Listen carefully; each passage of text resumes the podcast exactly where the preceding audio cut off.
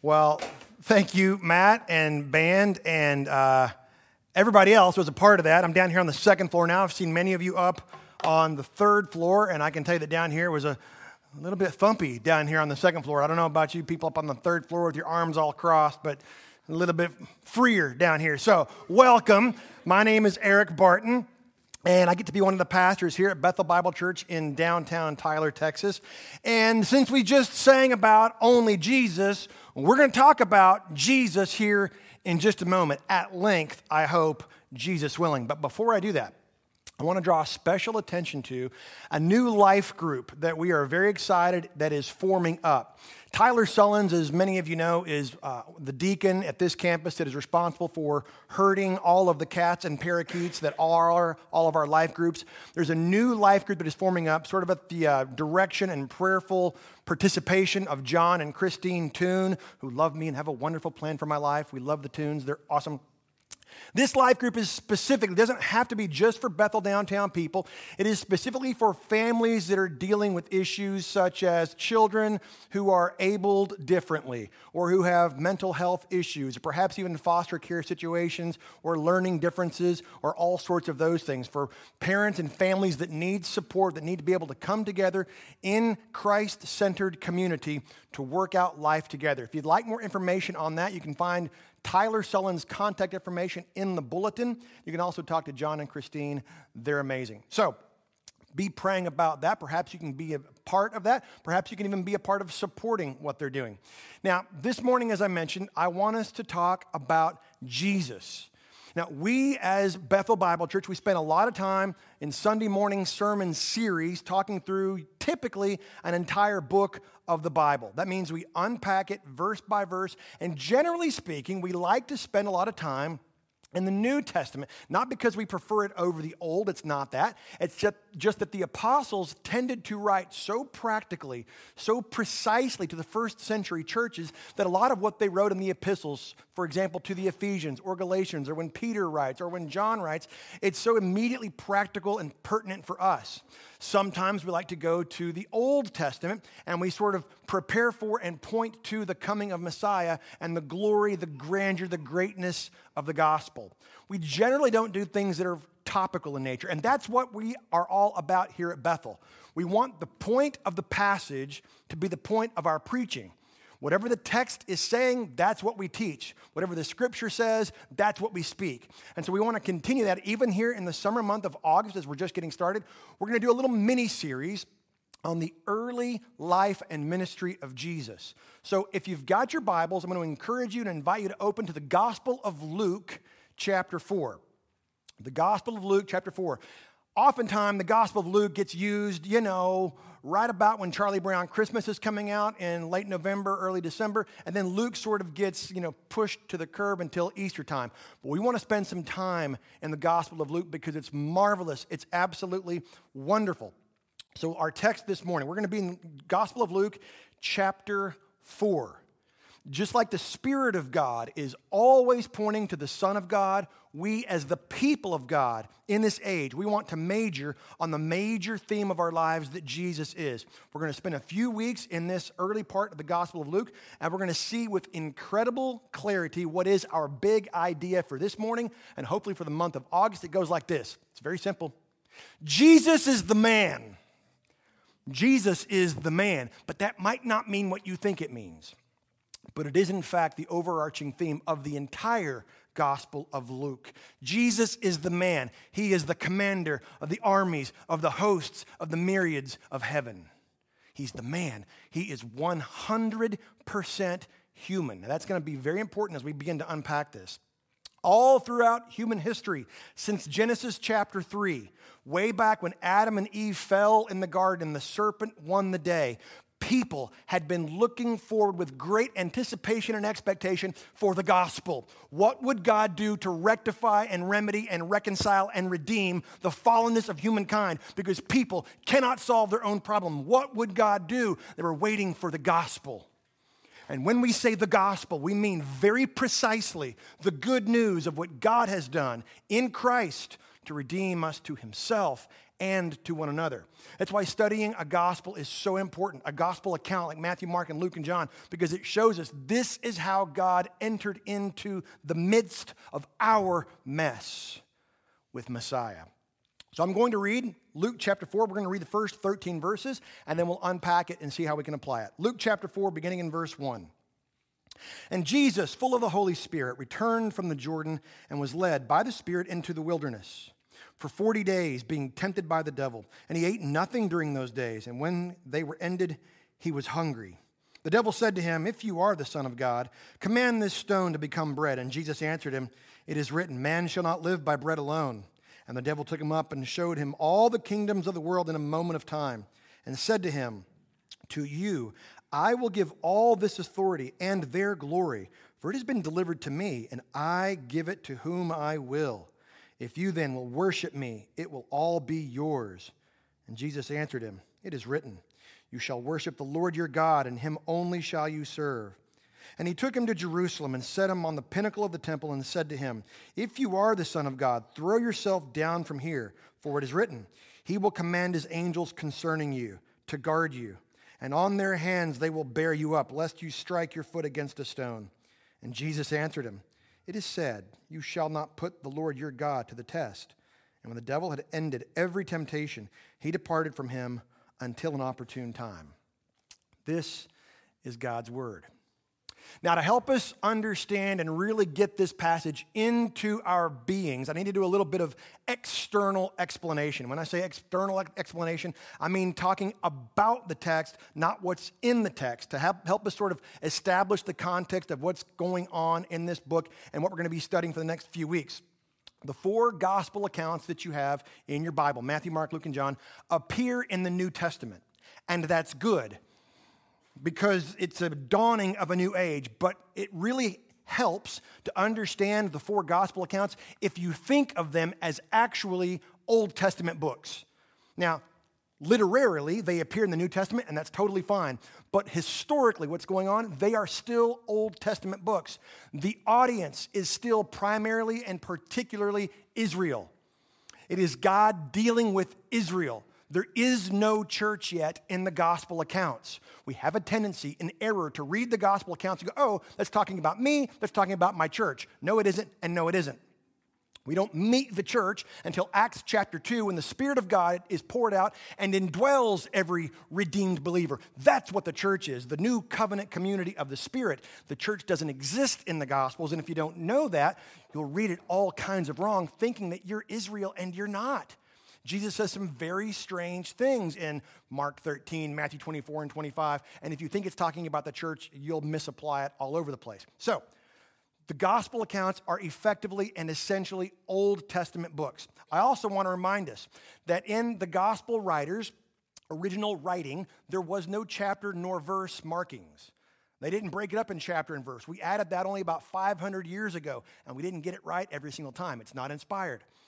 What Luke writes is right after what he writes in the previous section, which is the genealogy of Jesus. Now, if you really want to give someone a power nap, just read somebody a biblical genealogy.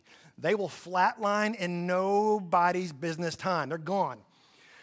Immediately before this passage, Luke gives us a very lengthy genealogy. And it's interesting, Matthew also gives us a lengthy genealogy, and they're noticeably different. Why is that? Well, because one's wrong and one's right. Absolutely not. I assure you, they are both completely correct. They're just emphasizing different aspects of the coming of the Messiah. We're not going to deep dive into all that right now. Suffice to say that Matthew's point, as he's writing primarily to a Jewish readership, is that Jesus is the rightful king of Israel. Matthew's genealogy focuses on a few sets of 14 generations, saying that Jesus comes from Abraham through David. And as such, he is the Davidic king who will fulfill all the Abrahamic blessings and promises. That's Matthew's point. But Luke doesn't do that. Luke actually gives us 77 names. There's a lot of theories as to why that is. Buy me a donut later, we'll talk about it. 77 names, and it's slightly different because Luke doesn't start with Abram and move forward in time. Luke starts with Joseph, the adopted father of Jesus, and he ends with God. Luke begins with Joseph to say that this is the Son of God by incarnation, and he ends with Jesus, the Son of God by creation. No, no, no, not offspring, from before the foundations of the earth. This Jesus is the Son of God. Now, we have to know all that because a genealogy establishes right and privilege and title. This is who this Jesus is. Theophilus, remember that Luke is writing about the birth of the Christ. The book of Acts is the birth of the church, and he's writing to Theophilus, the lover of God and the loved by God. Let me tell you about Jesus. He goes all the way back, not just for Jews, he's the Savior, not just for Israel. For all humankind. See, Luke is the only writer in the New Testament that's a Gentile his scope is a little bit broader. He wants these Greeks, these Gentiles, to understand that Jesus is the man. So let's look at this. Luke chapter 4, beginning in verse 1. I'll read it again. Jesus, full of the Holy Spirit. Ah, see, Jesus is not merely our righteousness, though he is. The righteousness of God is the currency of the kingdom, and Jesus is full of righteousness. He is our righteousness, but he's also our example. Hear this well meaning, devout Christians all the time. What does it mean to be saved? Jesus, and then they do this one word Jesus, die for my sins. Yes, Jesus did, in fact, die for your sins. But that's not enough. It's not enough to have your sin removed. You must also be filled with the righteousness of the Son of God to have right standing before God. Jesus is full of the Holy Spirit. He is our righteousness, but He's also our example. He's full of the Holy Spirit. He returned from the Jordan where He had been baptized where God says, This is the one. This is the one, singular, the one, and the only one with whom I am well pleased. Listen to him, do what he says, follow him where he goes. There's nobody else with whom God is pleased in their own effort, strength, and identity. Only this one. Follow him. And the Spirit of God comes down upon Jesus. Interestingly, the text says everywhere his baptism is described, like a dove. Why is that? It's like the story of Noah. The dove alights, and it's a new creation, a new beginning. And the ministry of Jesus marks the dawn of a new era, a new age, a new beginning, and a new creation. And so Jesus, full of this Holy Spirit, returns from the Jordan, and he was led by the Spirit into the wilderness. It's interesting, later on in the Gospel of Matthew, Jesus will teach the disciples, and when you pray, pray like this and lead us not into temptation. Yet Jesus was led by the Holy Spirit into temptation so that we would never have to undergo that experience. Do you see what this man, this Jesus, does? He goes by the Spirit into the wilderness to be tempted. For 40 days, being tempted by the devil. And he ate nothing during those days. And when the, they were ended, he was, and this is understatement, he was hungry. I can't go 40 minutes without a mouthful of Cheez Its, and I'm getting fussy. This guy went 40 days, and the text simply says he was hungry. It's very interesting. So, God has just affirmed that this Jesus is the one with whom he was pleased. But how is it going to go morally? Is Jesus, the man, going to be morally qualified to be Savior? This last Adam is not going to face the exact same type or kind of temptation that the first Adam experienced in the garden. Now, it is doubtful that Luke, the gospel writer, had already read 1 John, the epistle of the apostle John written to the church in Ephesus and surrounding areas. But Luke does something interesting. He changes up the order of the temptation, I think, to very closely match the order of temptation that John gives us in 1 John chapter 2 verses 15 and 16. Check this out. John writes, "Do not love the world or the things in the world. If anyone loves the world, the love of the Father is not in him." Verse 16 is the key. For all that is in the world, and then John tells us these three ingredients to the casserole of temptation, sin, destruction, and death the desires of the flesh, the desires of the eyes, and the pride of life is not from the Father, but is from the world. Now, I don't know that Luke had any access to that letter that John had written the church in Ephesus, but his organization of the temptation follows that process precisely. Luke changes it so that it's a little bit different from Matthew.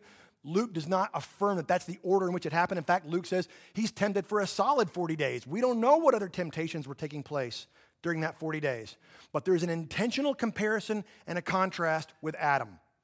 Adam was in a plush, perfect environment, a gorgeous, glorious garden. Jesus was in a barren desert wilderness. In fact, in Hebrew, that region that he was wandering around is called destruction. You can go there today. You can walk around with a study tour group. Let's just say, hypothetically, 2017, which I did with some of you. And I had you wander around in there. And after about 30 minutes, y'all were throwing rocks at my face. It's a very hot, rugged, desperate destruction kind of a place. Jesus is out there for 40 days. Adam in the garden had his wife, his companion with him. Jesus was all alone. Adam was well fed. Jesus was very hungry. Can we say that again? 40 days, was starving. Adam was in the environment of God. Jesus was in the domain of Satan. All of those environmental factors did not help Adam. And all of those environmental factors did not thwart Jesus. See, Luke wants us to understand this Jesus, he's the man. Jesus is the man, but there's actually even more going on there. Remember, Jesus is the culmination and the recapitulation of all of the Old Testament and Israel's movements and failures, and movements and failures. Israel wandered 40 years in the wilderness with no bread, having to trust God for survival and supply. How'd they do? Well, they grumbled in every language imaginable, and they threw rocks at Moses' face as often as they could find them. Ah, but this one man, this Jesus, he goes 40 days in the same wilderness, trusting God for all that he needed. How did Jesus do? Never sinned in thought, word, or deed because Jesus is the man. Now, we have a tendency to hear stories like this and go, well, Jesus out in the wilderness for 40 days and it was hot and he fasted 40 days and he didn't eat. Well, yeah, of course he can do that. He's God. I'm just little old me. Wrong. Wrong. Jesus is the man. Jesus is 100% human. What he did in his strength was done in the same strength and power that is available to each of us. He laid aside his divine prerogative and he relied only and solely on the power and the leading of the Holy Spirit that God would supply his every need. Part of our faith and understanding of Jesus is our recognition and a realization that Jesus is the man. I've said this before, I want to say it again. I want to disabuse any and all of us of this error. Jesus was not a superhero. We have had a tendency in the 20th and 21st century of making a comic book hero out of Jesus. Like, he sort of looks like us, he's kind of Clark Kent, but at any moment, he could just tear open his shirt in a phone booth. There were no phone booths back then, they had Android phones. Anyway, at any moment, he could just like and zap everybody. That's a comic book. It's not real. Jesus was 100% human, and he relied only on the leading of the Spirit and the will of the Father. He did not every now and then just wink over there and get himself a parking spot at the mall. Never once. Never always, only in his humanity did he conduct his life and his ministry. And when you begin to ponder that and consider that and to contemplate that, he wasn't just gritting his divine teeth and taking the scourging at the cross. He's 100% human. And for 40 days, he ate nothing. And the devil tempted him relentlessly for 40 days. Now, that ought to convict us of, oh, perhaps I've been looking at this a little bit wrong. Well, Luke is going to give us these threefold uh, categories of temptation. The first we hear we have here in verses three and four, the desires of the flesh. The devil said to him, "If you are the Son of God," the devil knows because the devil was created by him. He's not. He's not wondering. Yeah, are, are, you? Did I see you at the Feynman Bar Mitzvah? No, no, no. He knows exactly who this Jesus is. It's since you are the Son of God, Command this stone to become bread. And Jesus answered him, It is written, man should not live by bread alone. Every single time Jesus is tempted, he responds with scripture. But not just any scripture. Every time it's from Deuteronomy 6 or Deuteronomy 8. He's hearkening back to Israel's issues in the desert where Moses had to continually instruct Israel, the Son of God. See, Israel believed that Adam had been the Son of God, but he lost that title. And so Israel was the new son of God, and that's true, but they rebelled over and over and over again. And so now true Israel, the son of God, has come into the wilderness. And so he's referring to how Israel should have been, but was not. He quotes Deuteronomy 6, he quotes Deuteronomy 8. The devil's trying to thwart Jesus. He's trying to say, listen, since you can do these things, you can turn that to bread. Of course you then you should do that. No one will get hurt. No one will be uh, the wiser. It doesn't really matter, and you'll feel good, you'll feel better. This might sound totally hypothetical to you, but by the way, this is how our temptation goes as well. Because you can do that, you can get away with it. It's a victimless crime. Nobody's going to know. It doesn't matter. Go for it. Jesus will have none of that. He quotes Deuteronomy 6, he quotes Deuteronomy 8, talking about Israel in the same circumstance. Where in Deuteronomy 8, Moses tells them, God has placed you here, Israelites, so that you're hungry so that you will know that God will sometimes surprise you in the way that He supplies your need, so that you will always look to Him and your faith will grow. And Jesus responds to Satan like, Oh, no, you don't. I'm the Son of God. I don't think like you, I don't operate like you. That temptation will not work on me. Again, He's not just our righteousness, He is our example. This first set of temptation, Jesus tempts, or say Satan tempts Jesus to question the Father's love but Jesus won't have it. Verses 5 to 8 is the desires of the eyes. And the devil took him up and showed him all the kingdoms of the world in a moment of time. We don't know how he does this. The devil's got some power, some tricks, we don't know. The thought and the idea, the language seems to be that the devil is able to show Jesus all the kingdoms, all the empires, all the nations of the world all at once through space and time. And what Jesus sees is not just all the people that are alive or that will ever, ever be alive, there's all the suffering, all the disease, all the death, all the violence, all the, the, the hurt, all the relational catastrophe that, by the way, the enemy, Satan, inaugurated in the garden. But he's able to see it all. Satan says, You, you can fix this right now. By the way, he's starving 40 days, he's fatigued and he's 100% human. You can end all this right now. And Jesus responds with Scripture. He responds with Scripture, yet again from Deuteronomy. It's interesting. Jesus knows that one day all of the kingdoms of the world will in fact be his. Way back in Psalm 2, the first messianic psalm, it says, All the nations of the world you will rule. Jesus knows that psalm, he inspired it. In Revelation chapter 11, the center of the book of Revelation, the kingdoms of this world have become that of our Christ. And Jesus loves Handel's Messiah when they sing that because he knows that it's coming. And so Jesus has a proper perspective in the face of temptation. Yes, there's an enormous amount of good that could be done right now, but Jesus knows what we say all the time. There are worse things than death and better things than human flourishing. See, Jesus prayed for you in his high priestly prayer in John 17. And if Jesus would have taken that good option to rescue all of those people at the time, then 2,000 years later, you and you and you and y'all and me would have had no hope for redemption whatsoever. Oh, this Jesus is the man. He could have saved all those people all at once, made them happy, and then they would have died.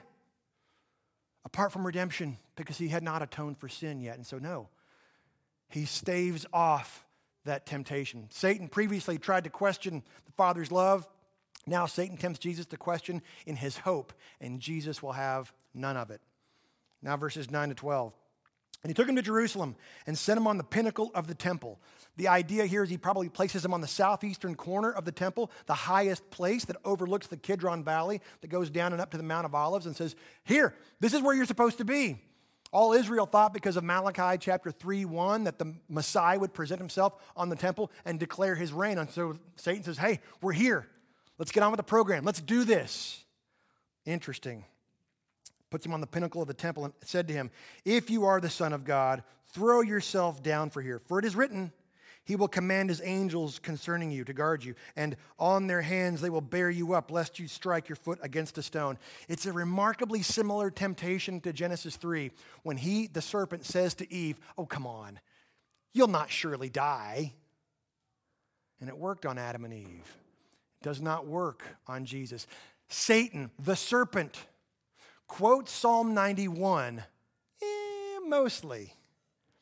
He sort of redacts it a little bit. He takes it out of context. He leaves out a very important expression and all of your ways, meaning the normative way of your life, Jesus, as the man, the perfect Son of God. There's also a very interesting phrase that Satan leaves out of Psalm 91, because if you pull out Psalm 91 and you keep reading, it says, And you will tread and trample upon the serpent. Which Satan sort of doesn't quote that one, because I, yeah. Jesus knows the Word. He is the Word made flesh, and He knows the Word made text. But make no mistake, your enemy knows the Word too.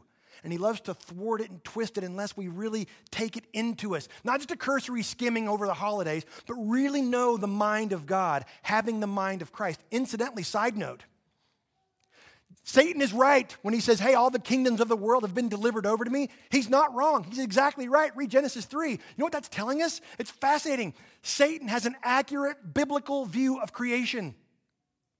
Satan is not an evolutionist. And so it doesn't really make a whole lot of sense for us to try to fight that fight anymore. No one else is really waving that banner that has any steam. Jesus is being tempted to question the Father's love, to question his own hope, and now to question the Father's faithfulness. Jesus will have none of it. Verse 11, on their hands they will bear you up, lest you strike your foot against a stone. And Jesus answered him, It is said, You shall not put the Lord your God to the test. Jesus has already quoted from Deuteronomy 8 and 6, the Shema of Israel, which is kind of like the John 3.16 of Israel. If you went to an ancient Hebrew football game, there was always some guy in a clown wig holding up Deuteronomy 6, the Shema, Hear O Israel, the Lord your God is one. They didn't really have clown wigs back then. But anyway, it's very, very simple. He didn't have to quote like Ezra 8, although you could. He, it's very, very simple. The fundamental, the main things are the main things. And Jesus quotes scripture back to him. He's prepared in advance with how to respond, not in the heat of the moment. That's instructive. See, Jesus isn't just our righteousness, though he is, he's also our example. He is prepared in advance to give an answer when the temptations come, not if they come, but when they do. You shall not put the Lord your God to the test, meaning you must not keep disobeying just to see how long it takes before you have to yield. God does not like that. See also Israel taking another lap in the wilderness. Don't put the Lord your God to the test. Adam and Eve did. Jesus says, I will not. Satan tempts him to question God's faithfulness, but Jesus will have none of it. And when the devil had ended every temptation, apparently there was more, and it took place over 40 days, he finally says, you win this round, but I'll be back. And you know that He will. You know that He would. The last temptation of Christ, despite a terrible movie from many years ago, was Jesus on the cross, who could have flexed a single muscle and made a parking lot of the Milky Way. But instead, as the man, endured the cross, our shame, and our suffering. It's incredible. And so, what we see in Jesus is the three basic virtues and elements of the Christian life faith, hope, and love. And every arrow aimed at you is in one way or another trying to take apart your faith, your hope, and your love. And you might have the tendency to think, well, it doesn't really have anything to do with anybody else. Jesus never thought that way, praise God. He always had everybody else in mind. So let me give you three quick implications of this glorious truth that Jesus is the man. What do we learn from Jesus? Number one goes like this there are no shortcuts. We're Americans. We're Westerners. It's 21st century. We want it our way, and we don't pay retail.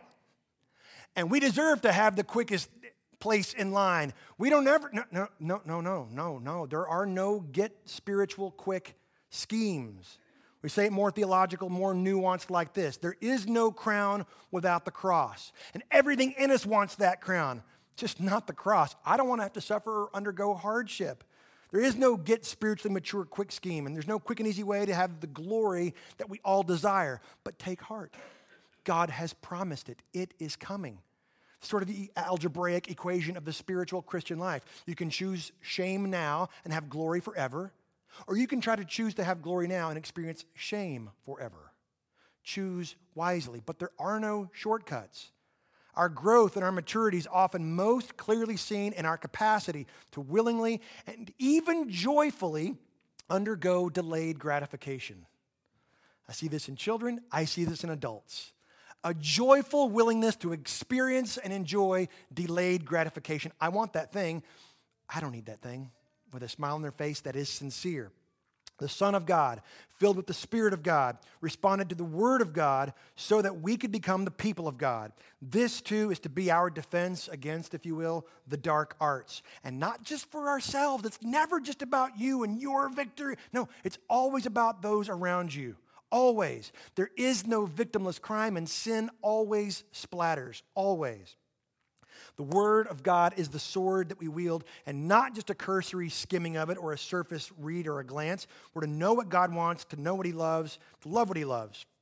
Trouble is that we don't really believe that we're that weak, or that God is that strong, or that good, or that Satan is that active and angry. But we are, and God is, and Satan is. They're really true. This is the way we have to live life together. Second point, and I hope that this becomes our creedal confession. The thing that we say to one another, around one another, in the, the, the silence of our own souls God is good enough. I don't mean by that, ah, God's good enough. No, no, no, no, no. You lack for nothing else. Nothing else supplies, nothing else satisfies. God, and only God, is good enough. It's one of the most frequent refrains of all of Scripture, and necessarily so, because it's one of the primary bombs from the fall of Genesis 3 is the failure to trust God, or that He's really good, or that He's holding out on us. It's what, he's, it's what Satan does. It's his auto message is that God isn't, or if He is, He isn't good, and He's disappointed and displeased with you and with me.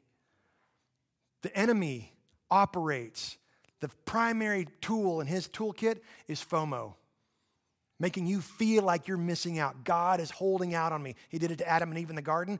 He keeps with the same program. He's not creative, he's not coming up with new things because he doesn't have to. The same old stuff from Genesis chapter 3 continues to work. If I can make you believe that you're missing out, that somebody else is getting something that you should have, that God's holding out a good thing from you, he's got you. But God is good enough. We want and lack for nothing. I just said that out loud, and most of you can't. That's right, until we leave here. And then you want everything, and you feel like you lack for everything. No, we must believe that. Or we will always be characterized by striving for the next thing or experience or relationship that will supposedly bring joy and fulfillment and happiness. And know we all go through this, and I know we all know better until we don't. Don't. God is so good that He allows us to get into spots where we see that we need Him, just like Israel in the wilderness thousands of years ago. Third point temptation doesn't have to triumph. I know so many well meaning Christians and non Christians or pre Christians that say, listen, this is just an area of my life. I struggle and I just can't, I can't defeat it. I can't, I just, I, I can't. I've tried and I've tried and I've tried and I've tried. And I say, how's that working out for you? Not so good. But temptation doesn't have to triumph. I know there are many gathered here, perhaps listening remotely, who will hear this later, friends and family members that struggle with pattern sin of all varying sorts, perhaps even addiction. And I don't want to belittle this. I know that our world, our Western culture and cultures tend to say that addictions are chronic diseases that cannot be cured, they may only be managed. And that is not the gospel. That is not the gospel. There is victory in Jesus, but it doesn't mean that it'll be easy or even complete in this lifetime. It's not that either. But it is worth the effort and the focus and the attention because Jesus is worth it and the other people around us are worth it, and there is victory available. 1 Corinthians 10 13 puts it this way no temptation has overtaken you that is not common to man. God is faithful. He will not let you be tempted beyond your ability, but with the temptation, He will also provide the way of escape that you may be able to endure it. In other words, God will never allow you to be in a situation just like the Israelites, just like Jesus, where your only alternative or option is to sin. You might have to make some hard choices. You might have to make some decisions that hurt and that are destructive in the near term. But God is worth our obedience. You will never be in a situation where your only alternative or option is to sin. God is that sovereign, and He's good, and He knows you, and He loves you. We have to trust in that. Is it hard? Of course it is. But Jesus gets it. He actually gets it more than you and I will ever get it. It's what made C.S. Lewis finally have a conversion experience. He said, We don't know how strong temptation is. We've all surrendered to it. Jesus is the only one who knows how strong temptation is because he never gave in to it. Which is why Hebrews chapter 4, 15 says this For we do not have a high priest who is unable to sympathize with our weaknesses, but one who in every respect has been tempted as we are, yet without sin. Jesus gets it. He understands, he sympathizes, and his ministry, as we speak right now, is to sit right next to the throne of, of, God himself and intercede for us, going, Oh, I know what she's going through, and it is so hard. Let's give her grace. Let's give her more of the Spirit. Let's give her more of the, of the body. Let's give her more of the Word. Jesus gets it even more acutely than we get it. I've already said it a few times. I want to say it again. Jesus isn't just our righteousness, though he is, and as marvelous as that is, he's also our example. It's an interesting picture of these three encounters with Satan. He doesn't defeat temptation by rationally arguing it with, with, with his mind head to head. Jesus doesn't go full on Mr. Spock. I see that you're tempting me with this, and rationally, realistically, that doesn't make sense. Therefore, away that doesn't work. All you end up doing when you try to argue with your sin is you talk yourself into it. You make it more attractive, and then you've got all the ammunition you need to justify it. I'm making eye contact with some of you. You know exactly what I'm talking about. We don't argue with our sin head to head. That's not what Jesus does. Instead, Jesus shows us that the battle is won by living in the center of true identity. Knowing whose and who we are by God's word and opinion is how we're able to resist because sin becomes something we're no longer attracted by. Over time, it changes and other things become more appealing. It's like an adult person being tempted to eat an entire Sam's bucket of cake frosting. Ew, ew. No, you know better than that. But if you're a three year old, that's all you want. You'll put on a swim cap and dive right in that cake frosting. But I don't know a whole lot of full grown adults who are mature that think, yes, that's good for me. No, that's not who you are. You're an adult person. That's not appealing to you because you have grown, you've experienced things, you have maturity, you have trajectory, and you know who and what you are. It is the same way. The more we think like God, the more we love like God, the more we want like God, the more we look at the world like God. That is the process through which we go through. That is what Jesus shows us. Do we ever defeat sin once and for all in this life? No, of course not. And there's seasons when we're weaker than others, but our thinking rightly and feeling fully in Christ matters to us and those around us. Just want to remind us in closing Jesus is the man. Our Bibles read sometimes strangely, and you get into a section in Chronicles, or maybe you're in Nehemiah, or what's that going on in Song of Solomon? Whoa! I know, but our Bibles are telling us something marvelous from cover to cover. In the beginning, there are two people enjoying and experiencing perfect fellowship and communion with one another and with God Himself in a perfect created environment. And it's very good.